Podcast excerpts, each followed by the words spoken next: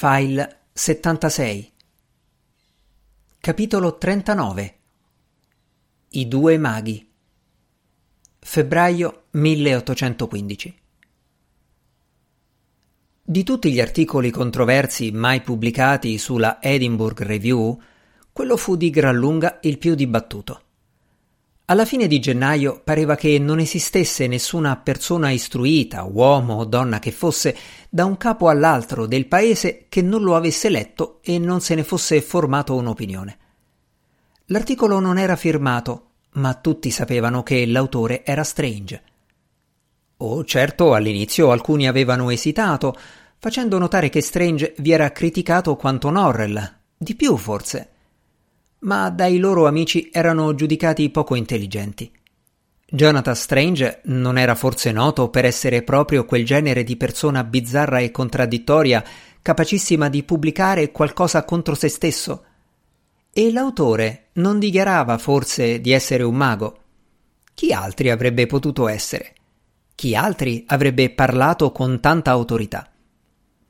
Quando Norrell era arrivato a Londra, le sue idee erano parse nuove e alquanto eccentriche, ma da quel giorno la gente si era abituata a quelle opinioni ed egli appariva ora semplicemente come lo specchio del tempo in cui rifletteva la mentalità, quando affermava che la magia, come gli oceani, avrebbe dovuto accettare di essere dominata dagli inglesi. Dovevano essere tracciati i suoi confini e tutto ciò, per le signore e i signori moderni, non sarebbe stato facile comprendere. Il regno durato 300 anni di John Usglass, la strana e imbarazzante storia dei nostri contatti con gli esseri fatati, avrebbe dovuto essere convenientemente eliminato. E ora Strange aveva ribaltato la visione norrelliana della magia. All'improvviso sembrava che tutto quanto era stato imparato durante l'infanzia sulla favolosa magia inglese potesse ancora essere vero, perfino che su sentieri a lungo dimenticati, dietro il cielo, dall'altro lato della pioggia, forse John Osglass stava ancora cavalcando con il suo seguito di uomini e di esseri fatati. Era opinione generale che i due maghi avessero rotto i rapporti.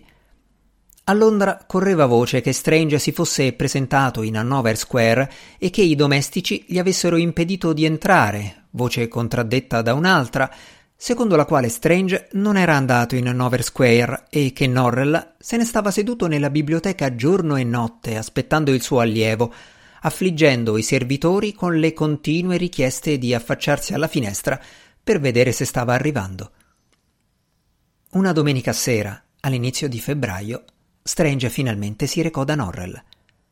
La cosa era certa, perché due signori, diretti alla chiesa di St. George in Hanover Square, lo avevano visto in piedi sui gradini, avevano visto la porta aprirsi. Strange parlare con il domestico che lo aveva fatto entrare immediatamente come un visitatore a lungo atteso. I due signori avevano continuato sulla loro strada verso la chiesa, dove avevano immediatamente riferito ai loro conoscenti nei banchi vicini ciò che avevano visto. Cinque minuti dopo entrò in chiesa un giovane smilzo dall'aria compunta il quale, fingendo di recitare le sue preghiere, bisbigliò di aver appena parlato con una persona affacciata alla finestra del primo piano della casa vicina a quella del signor Norrell e che quella persona credeva di aver udito il signor Strange concionare e arringare il suo maestro. Due minuti più tardi veniva riferito in tutta la chiesa che i due maghi si erano minacciati reciprocamente di una specie di scomunica magica. Il servizio divino cominciò e si videro parecchi fedeli contemplare con nostalgia le finestre, quasi chiedendosi perché quelle aperture negli edifici sacri fossero sempre poste così in alto. Venne cantato un inno con l'accompagnamento dell'organo e in seguito vi fu chi disse di aver sentito un forte brontolio di tuono al di sopra della musica, segno certo di interferenze magiche. Altri però affermarono che il tuono era frutto di immaginazione. Tutto ciò avrebbe causato un grande stupore ai due maghi, che in quel momento stavano in piedi senza parlare nella biblioteca di Norrell, guardandosi l'un l'altro con diffidenza. Strange, che non vedeva il suo maestro da qualche giorno, era rimasto impressionato dal suo aspetto. L'espressione allucinata e il corpo afflosciato lo facevano sembrare invecchiato di dieci anni. Vogliamo sederci, signore? domandò Strange. Si avvicinò a una poltrona e Norrell sussultò al movimento improvviso.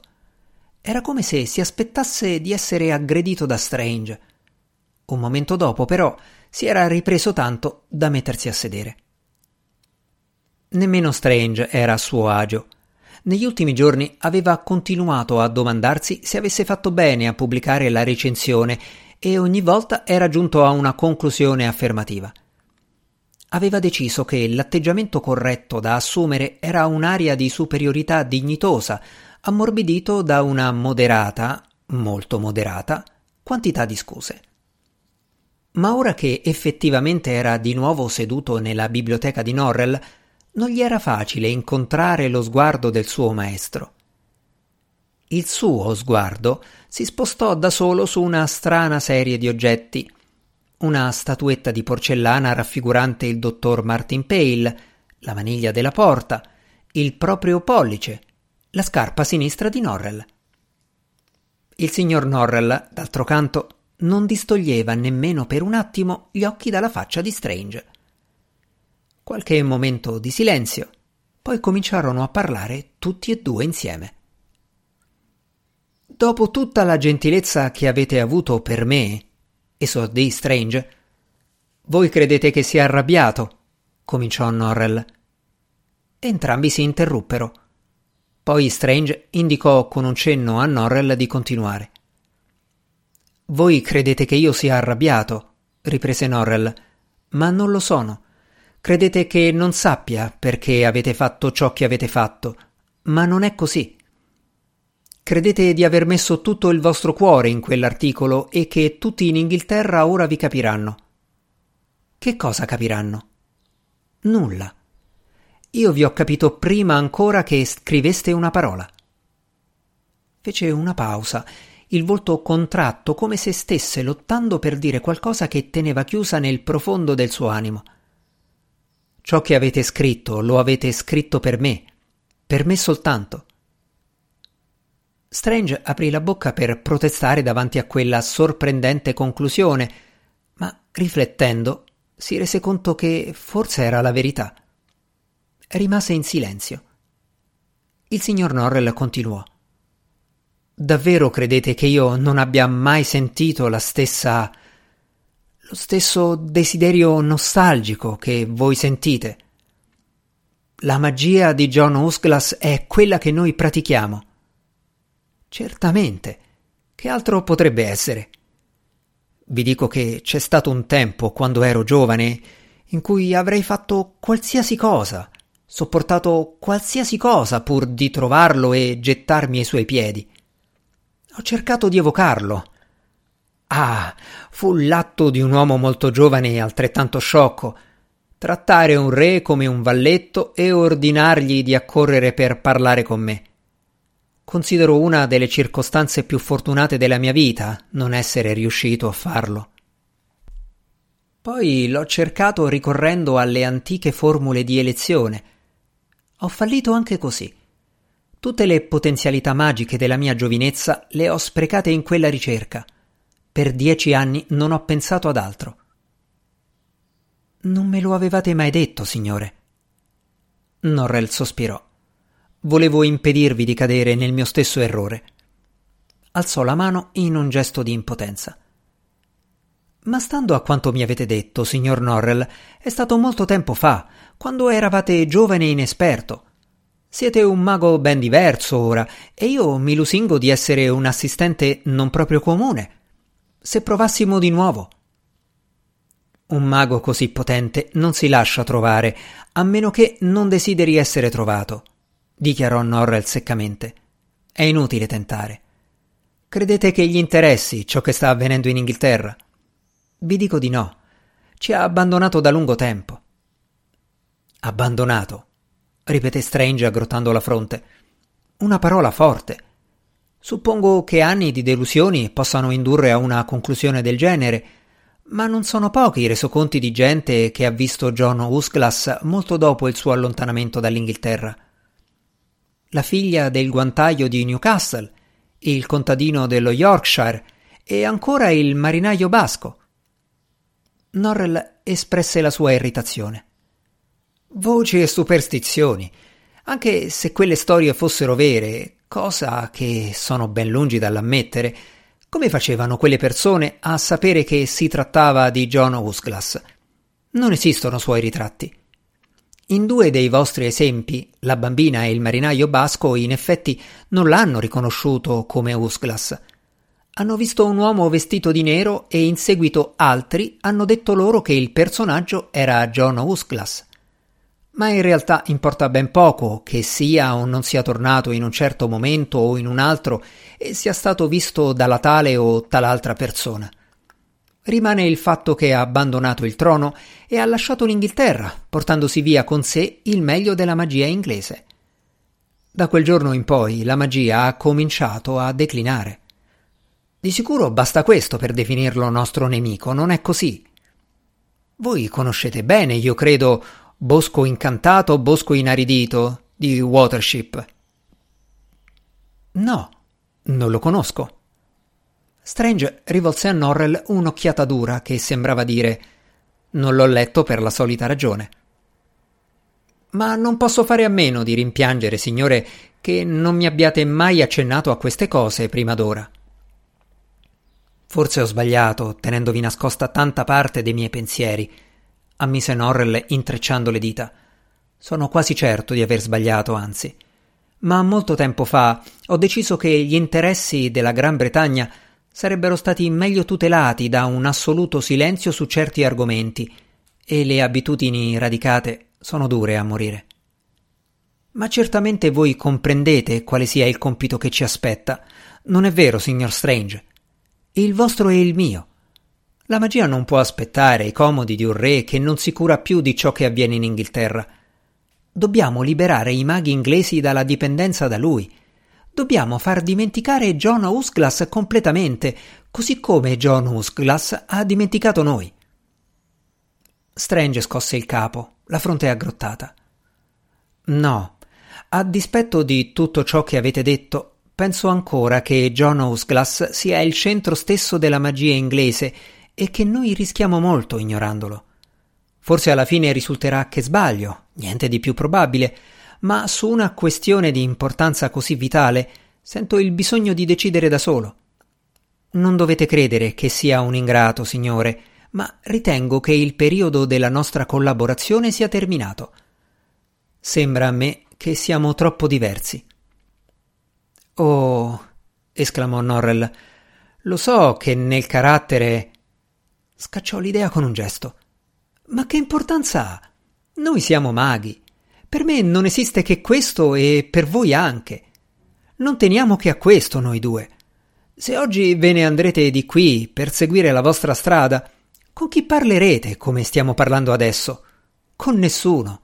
Sarete assolutamente solo. In un tono quasi di supplica soggiunse Non fatelo. Strange osservò perplesso il suo maestro.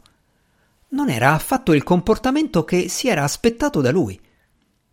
Lungi dall'esserne infuriato, la recensione di Strange pareva aver spinto Norrell a un'esplosione di sincerità e di umiltà. In quel momento a Strange sembrava ragionevole e desiderabile tornare sotto la tutela di Norrell, e fu soltanto l'orgoglio e la consapevolezza che un'ora o due dopo non l'avrebbe più pensata in quel modo a suggerirgli di rispondere Mi dispiace, signor Norrell, ma da quando sono tornato dalla Spagna non mi sento più a mio agio definendomi vostro allievo. Ho l'impressione di recitare una parte e sottomettervi i miei scritti per avere la vostra approvazione, così che possiate apportarvi i cambiamenti che ritenete opportuni, non posso più farlo. Sarebbe come se dicessi cose che non penso. Tutto, tutto deve essere fatto pubblicamente, sospirò Norrell.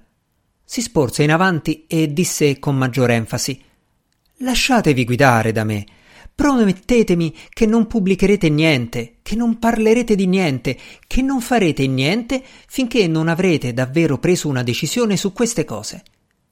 Credetemi quando vi dico che dieci, venti, perfino cinquant'anni di silenzio valgono la soddisfazione di sapere alla fine che avete detto ciò che dovevate dire, niente di più, niente di meno.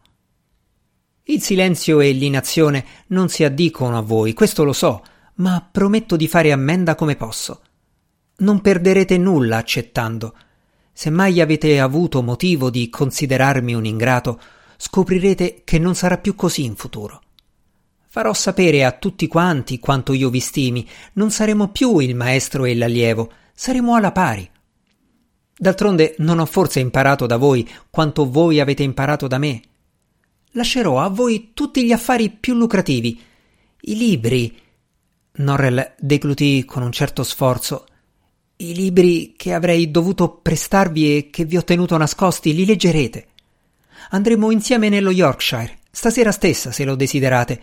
Vi darò la chiave della biblioteca e potrete leggere tutto ciò che volete. Io. Norrell si passò una mano sulla fronte, come se fosse sorpreso di ciò che stava per dire. Non vi chiederò nemmeno di ritrattare la recensione. Che rimanga com'è, che rimanga com'è. E col tempo voi e io insieme risponderemo a tutte le domande che avete sollevato con il vostro articolo. Seguì un lungo silenzio. Norrell osservava ansiosamente il volto dell'altro mago. La sua offerta di introdurre Strange nella biblioteca di Artfew aveva prodotto un certo effetto e per qualche momento la decisione di dividersi dal maestro parve vacillare. Ma alla fine Strange disse Sono onorato, signore. Non siete in genere persona che accetti i compromessi, lo so, ma credo di dover seguire la mia strada ormai. Credo che dobbiamo dividerci. Il signor Norrell chiuse gli occhi. In quel momento si aprì la porta e Lucas, seguito da un altro valletto, entrò con il vassoio del tè. Venite, signore, esortò Strange. Toccò il braccio di Norrell per riscuoterlo. I due soli maghi di tutta l'Inghilterra bevvero il tè insieme per l'ultima volta.